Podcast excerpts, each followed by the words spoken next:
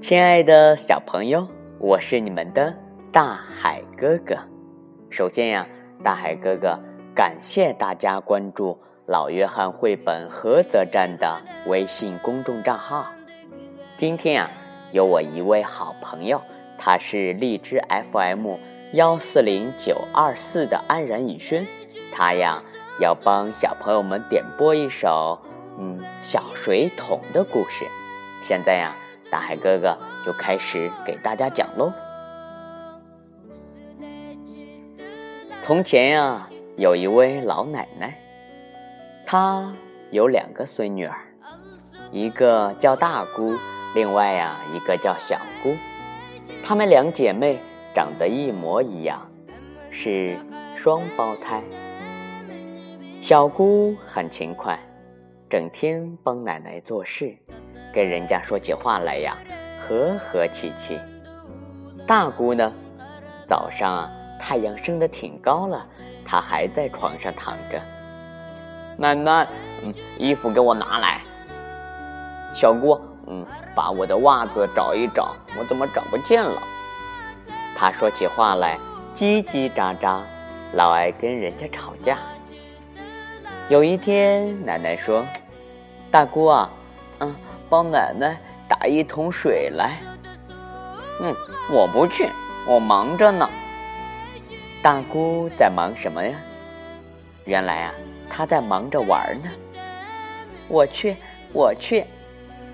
小姑听见奶奶说要用水，放下手里的针线活，提着家里的小水桶，就往树林后面跑去。那里呀，有一口水井，井水非常的清澈。小姑来到水井旁边，一不小心。小水桶掉到水井里去了。她朝水井里一看，小水桶啊，在水面上滴溜溜的打转呢。还好，水井旁边搁着一张梯子。小姑把梯子放在水井里去，一步一步往下爬。他刚伸手去捞小水桶，小水桶呼的。沉到井底去了。小姑这个时候急得哭起来，眼泪啊啪嗒啪嗒的往下掉。忽然，一只小青蛙从水里跳出来，对小姑说：“呱呱呱呱呱，小姑娘，你为什么哭？嗯，你的眼泪呀，把井水都弄咸了。”嗯，青蛙哥哥，我的小水桶。沉到水井底去了，奶奶等着我打水回去呢。呱呱，嗯，你真是个好姑娘。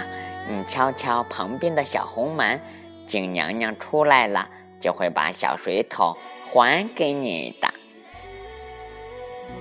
小姑仔细一看，这个旁边呀，真的有个小红门，就轻轻地敲了敲。小红门打开了，原来呀，井里面有一位井娘娘。井娘娘向小姑招招手说：“小姑，小姑，快进来，你的小水桶啊，在我这儿呢。”小姑进去一看，真的，小水桶就搁在门背后。小姑谢了景娘娘，拿起小水桶啊，就要走。小姑，小姑，慢点走，帮我打扫屋子，生好炉子，做好饭，行吗？嗯，行行。小姑放下小水桶，把屋子呀打扫得干干净净，生好炉子，又烧好饭。那饭不软不硬，香喷喷的。景娘娘很开心，把小水桶递给小姑，对她说。真是个好姑娘，谢谢你了，奶奶等着你呢，快回家去吧。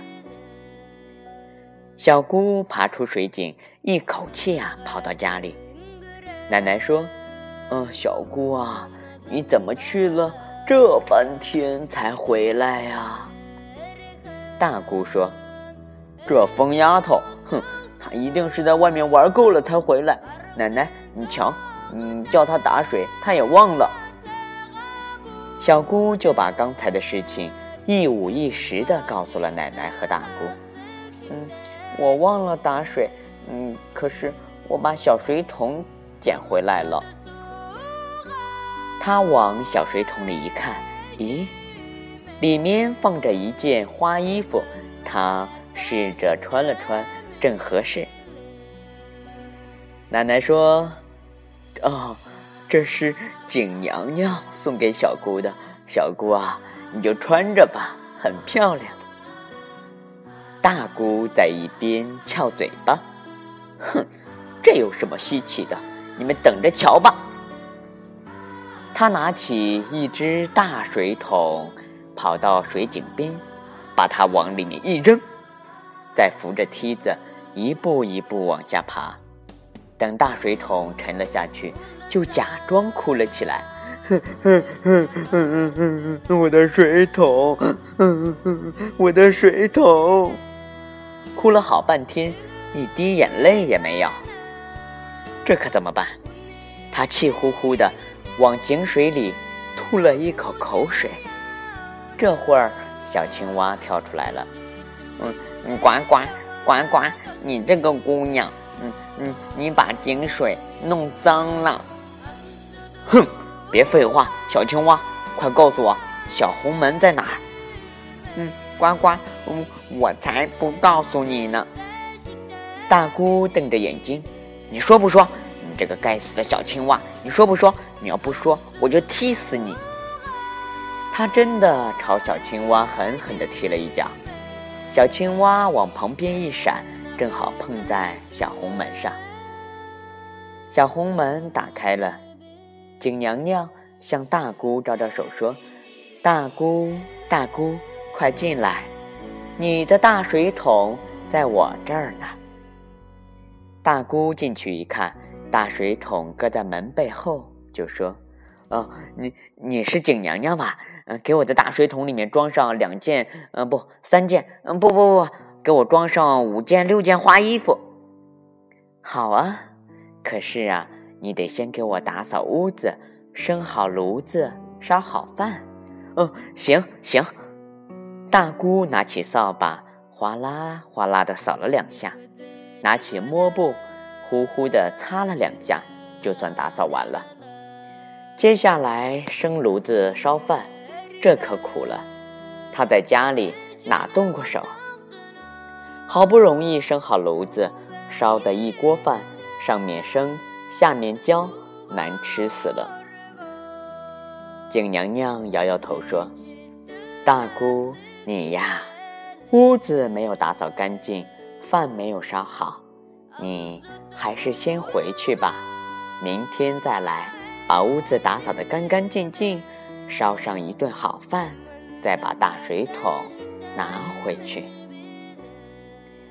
大姑斜着眼睛一看呀，大水桶里。鼓鼓囊囊的装满了东西，跑过去呀，拎起大水桶就跑。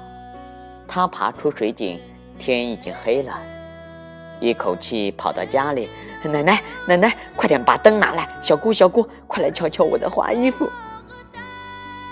大姑提起大水桶，往自己的床上一倒，乐得又是唱又是笑。奶奶和小姑。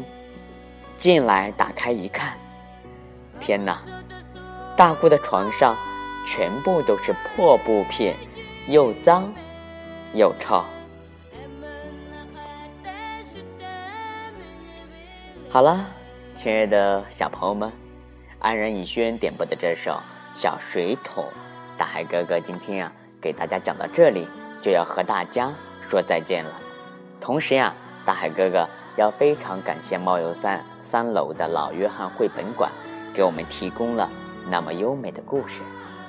好了，小朋友们，我们明天见。